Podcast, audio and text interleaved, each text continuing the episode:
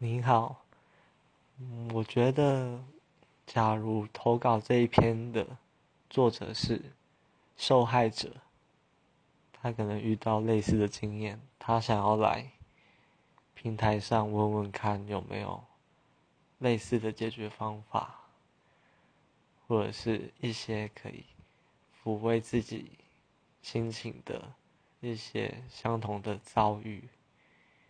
那我觉得这些都会是那个他的成为他的力量跟依靠。